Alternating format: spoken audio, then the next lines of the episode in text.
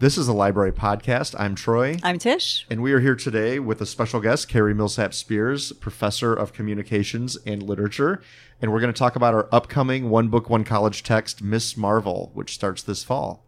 So, Carey, we are super excited to have you here today. We really want to hear from you about popular culture, um, why we study popular culture, what the value is in understanding popular culture, and maybe who is doing that research. Thank you so much for having me. Yes, I love popular culture. I study it, I use it in all my classes. Um, I teach composition one, two, and women's literature and British literature one and two.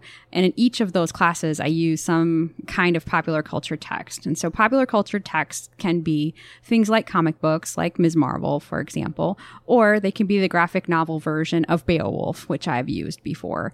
Um, they can also be films and television shows, um, movie posters, movies themselves. They can be the original artwork of different covers of books. There can be so many different kinds of things. So popular culture is a huge, huge concept and it's a relatively new area of study with it's only being quote unquote academic for about 50 years. It's just a great way to kind of let people in to larger conversations. And I think that that's my way of using it. So if we're going to look at something difficult, we might start with something that people might relate to and then we can we can take that topic into the larger context of a more difficult text people who study it can be anyone from historians, literary people, they can be um, psychologists, they can be anthropologists, um, sociologists. It's a, it's a multidisciplinary, interdisciplinary enterprise. And I've met people over the last few years um, in computer sciences and in other sorts of fields that you wouldn't necessarily imagine them working in. So, um, chemistry, for example. Uh, I met a chemist who's actually writing a comic book about chemistry. that sounds awesome. awesome. Yeah.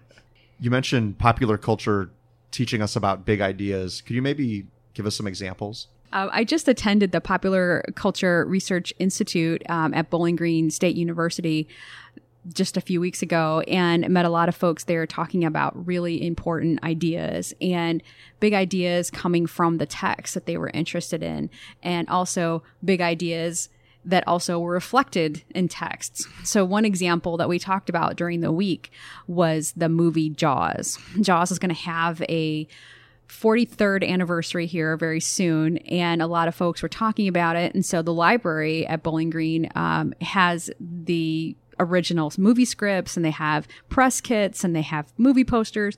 And so we actually got to take a look at those things. Then we watched the movie. And then we talked about the fact that Ray Browne, one of the popular culture pioneers and academics, he wrote an article saying that Jaws was a retelling of Moby Dick. At the time, that was very cutting edge and very sort of out of the box thinking. And now, if you rewatch that movie and you know anything about the story of Moby Dick, you'll think, oh, sure, that's that's totally there. But back then, to make those kind of connections was was quite a, a leap. And so discussion of popular culture and big ideas, you can do that with lots of things. So I have a publication coming out on Star Trek. Um, it's going to be out in a book called Set Phasers to Teach, um, and it's about the LGBTQ population in Star Trek, uh, representationally in Star Trek, and how students can kind of talk about different kinds of things by using popular culture. So, for example, I show my class part of an episode um, that deals with essentially a character that's not on the binary. And so we were able to talk about that in class based on the text. So that's sort of a big picture thing and sort of a timely thing, but it's a popular culture thing right. by using the text.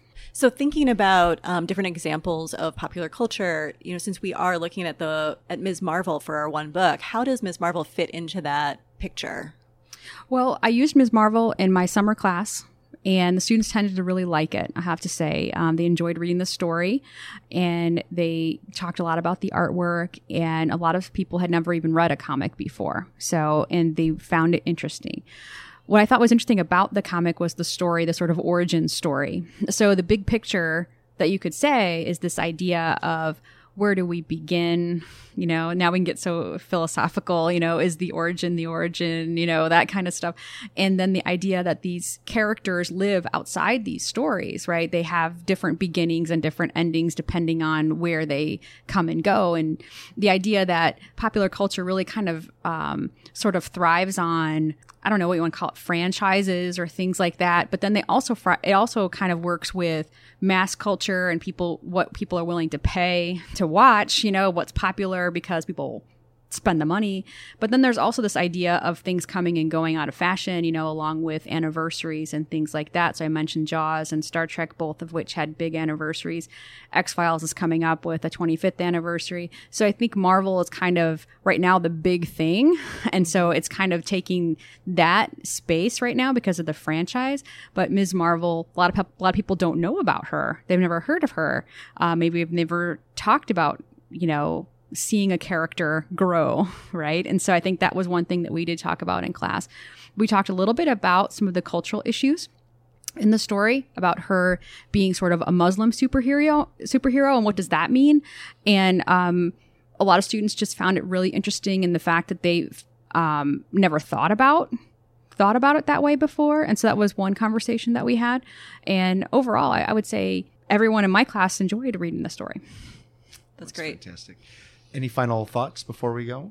Well, the only thing I would say is popular culture doesn't mean less than.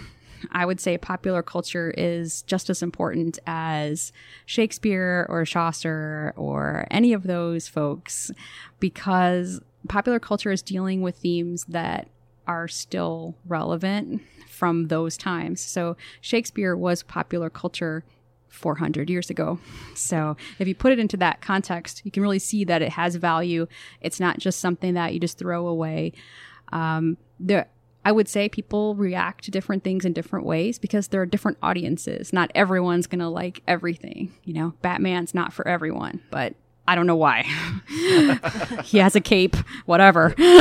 Awesome. but I, I would say that people tend to sometimes, and I've met people and I've met students actually who don't want to use popular culture and they feel like it's somehow less than the original texts. Um, my argument is always these are these are important texts on their own. Well, thank you for your time today. Thank and you. we look forward to more discussions as we explore Miss Marvel in the next year. Yes, thank Thanks. you. Bye bye.